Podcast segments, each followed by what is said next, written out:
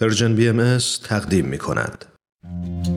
دنیا پر از قصه آدم هاست. داستانی از خنده ها و گله ها. قصه ای از رفتن ها و گذشتن ها. از ماندن ها و همیشه ماندن ها. من کوروش فروغی هستم. و من هاله فیروزیان.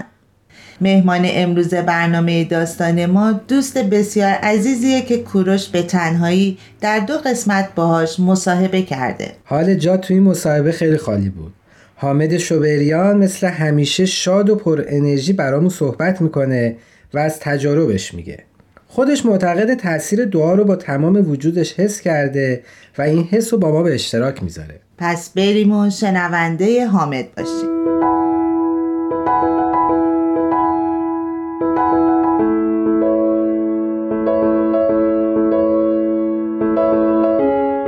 جان خیلی ممنون که دعوتمون رو پذیرفتی و اگر امکانش هست خودتو برای شنونده معرفی کن. مرسی گروشان من حامد هستم حامد شبیریان. متولد سال 1360 من در یک شهر شمالی در ایران به دنیا آمدم گنبد کاووس. در یک خانواده بهایی پدر و مادر. هر دو بهایی در یه همچین خانواده به دنیا آمدم و در همون شهرستان کوچیک هم رشد کردیم و درس خوندیم و گرچه که حالا مدتی رفتیم از اون شهر بیرون و دوباره برگشتیم تا دست تقدیر به هر شکل ما الان در خدمت شما هستیم حامد جان می‌دونم که در خدمات جامعه سازی مثل حلقه های مطالعه مثل جلسات دعا شرکت می‌کنی با خانومت کلاس های اطفال دارین و کلا فعال هستی در کنار شغلت. می‌خواستم ببینم که اصلا چرا فکر می‌کنی که باید در همچین فعالیت های شرکت بکنی و چرا فکر می‌کنی که این فعالیت ها می‌تونه به مشکلات امروز دنیا کمک بکنه. در رابطه با اینکه چرا این فعالیت ها انجام میشه این یک شاید به شکلی یک باور هست که در فکر خیلی از آدمای الان توی دنیا شکل گرفته. و اون اینه که یک سری از عوامل هستند و یک سری از نیروها هستند که در این دنیا حال انسان رو خوب می‌کنه. یک سری از رفتارهای خاص از اخلاقهای خاص و مخصوصا یک سری افکار خاص و طرز فکر خاص و جدید هست که انسان رو حالش رو بهتر می‌کنه. و تأثیر می‌ذاره روی خلق و خوی اون و همینطور بست پیدا می‌کنه این جریان. ببینید فعالیت های اساسی و یا این اقداماتی که شما ازش صحبت می‌کنین در وهله اول در خود فرد تاثیر می‌گذاره. اینکه من به یک کودک یا یک نوجوان فرق نمی‌کنه یک جوان یا هر گروه سنی. وقتی که فکرم نو میشه فکرم عوض میشه. یعنی یک جور دیگه از این به بعد فکر می‌کنم. با مطالعه به این نتیجه می‌رسم که یک طور دیگه باید به دنیا نگاه کرد. یک جور دیگه باید به محیط پیرامونمون نگاه کرد. واقعا دنیای الان ما یک سری نیروهایی هستن که درش حال آدم رو بد می‌کنه و یک سری انرژی هایی هست که انسان رو خوب می‌کنه حالش رو خوب می‌کنه. این فعالیت ها اون حس و اون نیروی خوب رو به ما نشون میده. به ما یاد میده که مثلا یه انرژی هایی مثل انرژی و نیرویی که از دعا و مناجات گرفته میشه چه ثمراتی داره چه اثراتی داره و یه سری افکار خاص اینکه همه رو به یک چشم و یکسان نگاه کردن در عالم چقدر حال آدم رو خوب می‌کنه و چه تاثیر خوبی اول رو خود فرد می‌گذاره. حالا شما ببینید من که وارد این فعالیت ها شدم و این طور به دنیا نگاه می‌کنم من بعد ببینید که چه حال خوبی دارم. این در وهله اول خود من تاثیر مستقیمش رو می‌بینم.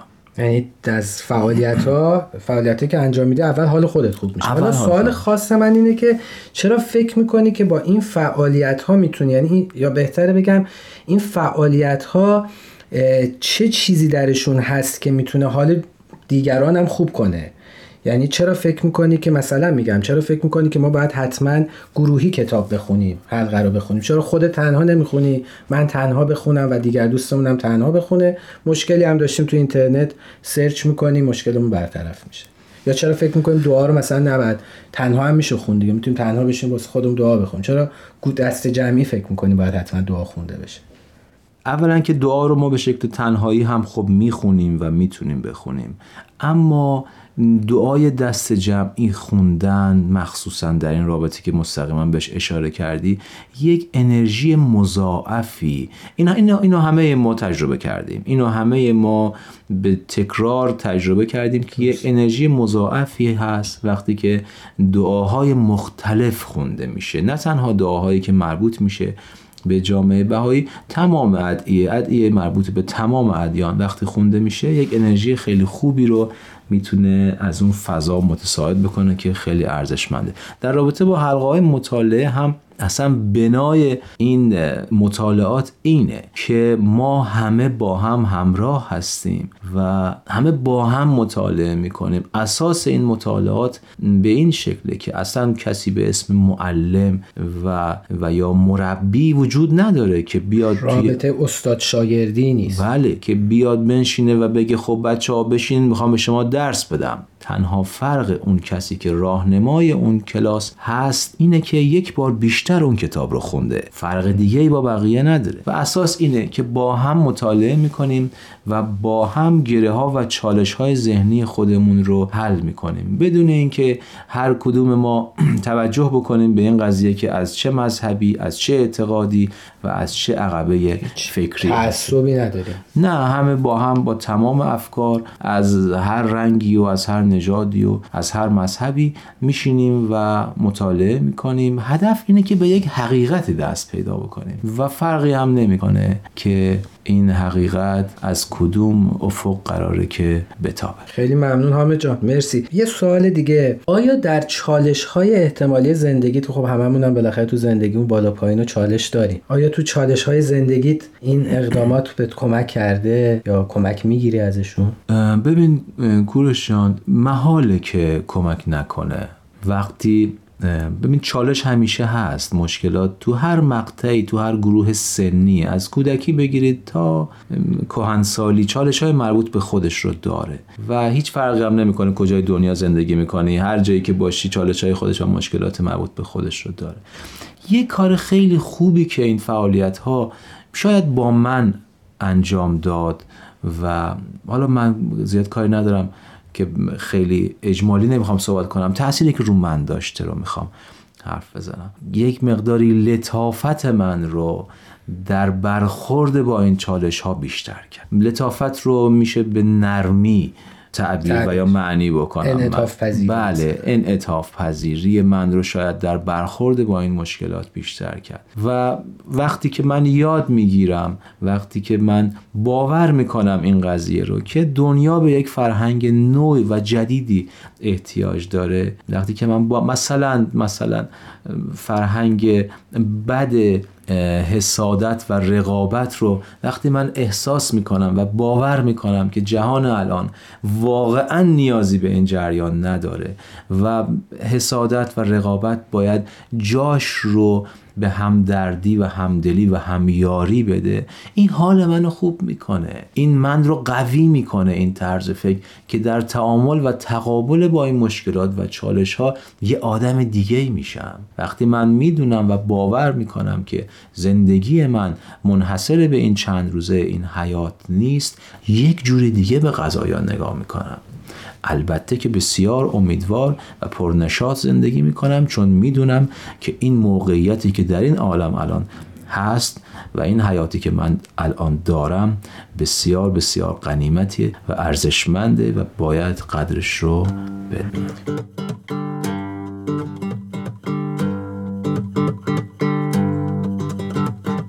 فاش می‌گویم و از گفته خود دل شادم. بنده عشقم و از هر دو جهان آزادم. تا شدم حلقه به گوش در میخانه عشق. هر دم آید غمی از نو به مبارک بادم.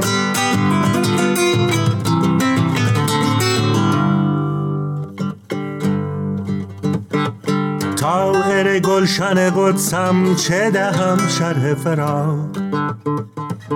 که در این دامگه حادثه چون افتادم. من ملک بودم و فردوس بر این جایم بود.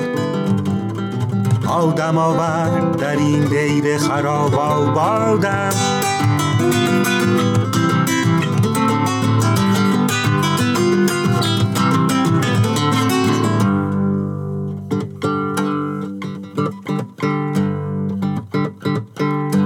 کوکب بخت مرا هیچ منجم نشناخت. یارب از مادر گیتی به چه تاله زادم؟ نیست بر لوح دلم جز الف قامت یا چه کنم حرف دگر یا نداد استادم؟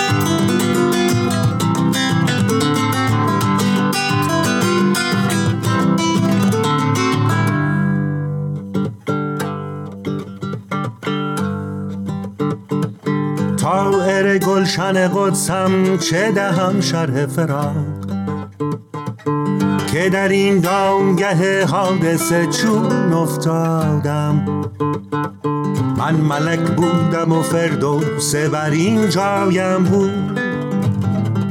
آدم آورد در این دیر خراب آبادم. حامد جان می‌خواستم ازت خواهش کنم اگر خاطره داری برامون تعریف بکنی.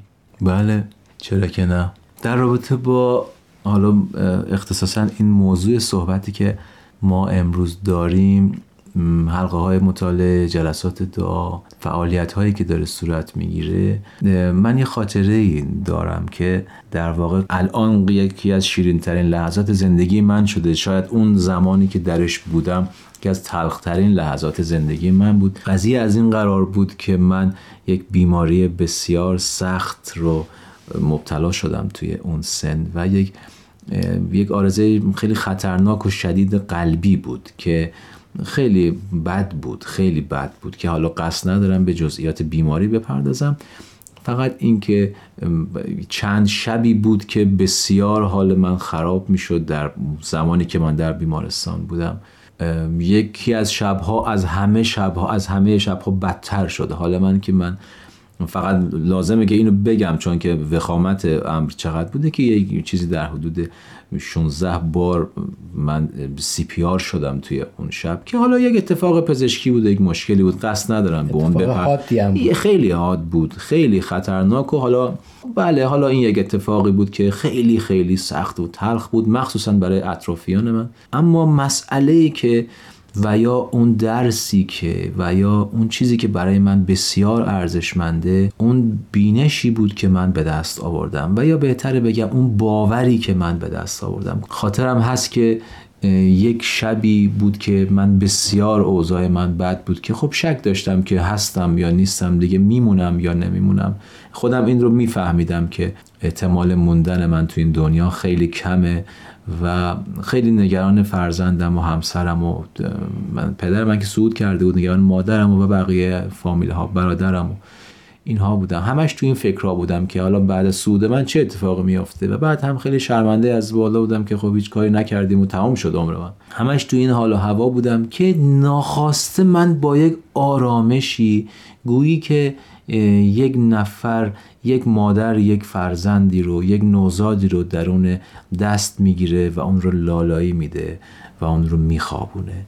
نمی‌دونم چه اتفاقی افتاد نمی‌دونم چی شد اما فقط این رو می‌دونم که اون احساس به من دست داد و خیلی خیلی دلم قرص شد. خیلی محکم شدم و احساس بسیار زیباییه که اگر بخوام خیلی تعریف بکنم کورشون حقیقتش از این جریان تعریف کنم خیلی نگران هستم که خدای نکرده برداشت های غیر معقول و غیر واقعی از این داستان بشه. اون حس خودته دیگه. این حس در واقع بله این حس خودمه. ولی این اتفاق افتاد و من فرداش جویا شدم حالم رو احوالم رو اوضاع بیرون از بیمارستان رو جویا شدم از بچه ها علت اون حال دیشبم رو متوجه شدم. خیلی برای من جالب بود که من اون انرژی خیلی خوبم رو از دعا و مناجات گرفته بودم. من فرداش متوجه شدم که روز قبل تمام دوستان من نه تنها بهایی دوستان مسیحی دوستان مسلمون برای من دعا میخوندن برای من نماز خونده بودن. تو همون لحظه خاص بله که صحبت توی همون تایم چون دکتر خبر داده بود که این دیگه بر نمیگرده و دیگه اگه می‌خواین دعا بکنین هر کاری بکنین بکنین. در این فامیله ها و دوستان من سریع اعلان عمومی کرده بودن که تو رو خدا همه دعا بکنه. و اینا این کار کرده بودن. ببینید من یه فرد بهایی هستم. این رو همه می‌دونن. اما خیلی خیلی احساس خیلی خوبی گرفتم از نمازی که در مسجد بیمارستان اون روز برای من خونده شد. من به یاد دارم که اون روز برای من گفتن که مسجد بیمارستان خب بیمارستان خیلی بزرگی بود.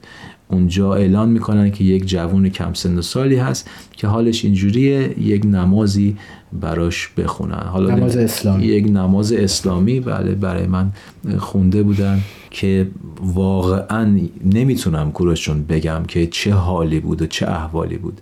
ولی فقط به این باور رسیدم که دعا و مناجات تأثیرش بسیار و بسیار قویه و هیچ تفاوتی هم نمی‌کنه که این دعا دعای بهایی باشه.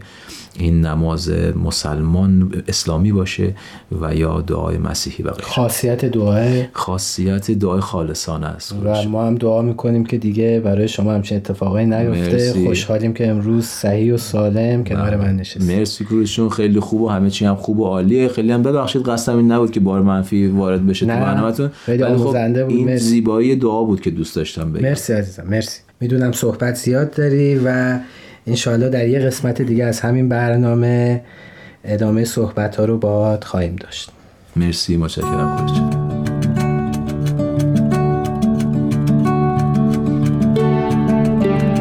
دوستان شنونده قسمت اول مصاحبه با حامد به اتمام رسید. شنیدیم که حامد چرا در فعالیت های همچون حلقای مطالعه و جلسات دعا شرکت می‌کنه و باور داره که همچین اقداماتی می‌تونه به ساختن دنیایی بهتر کمک کنه. و خاطره شنیدنی و قابل تعمالی هم از تاثیر دعا تعریف کرد.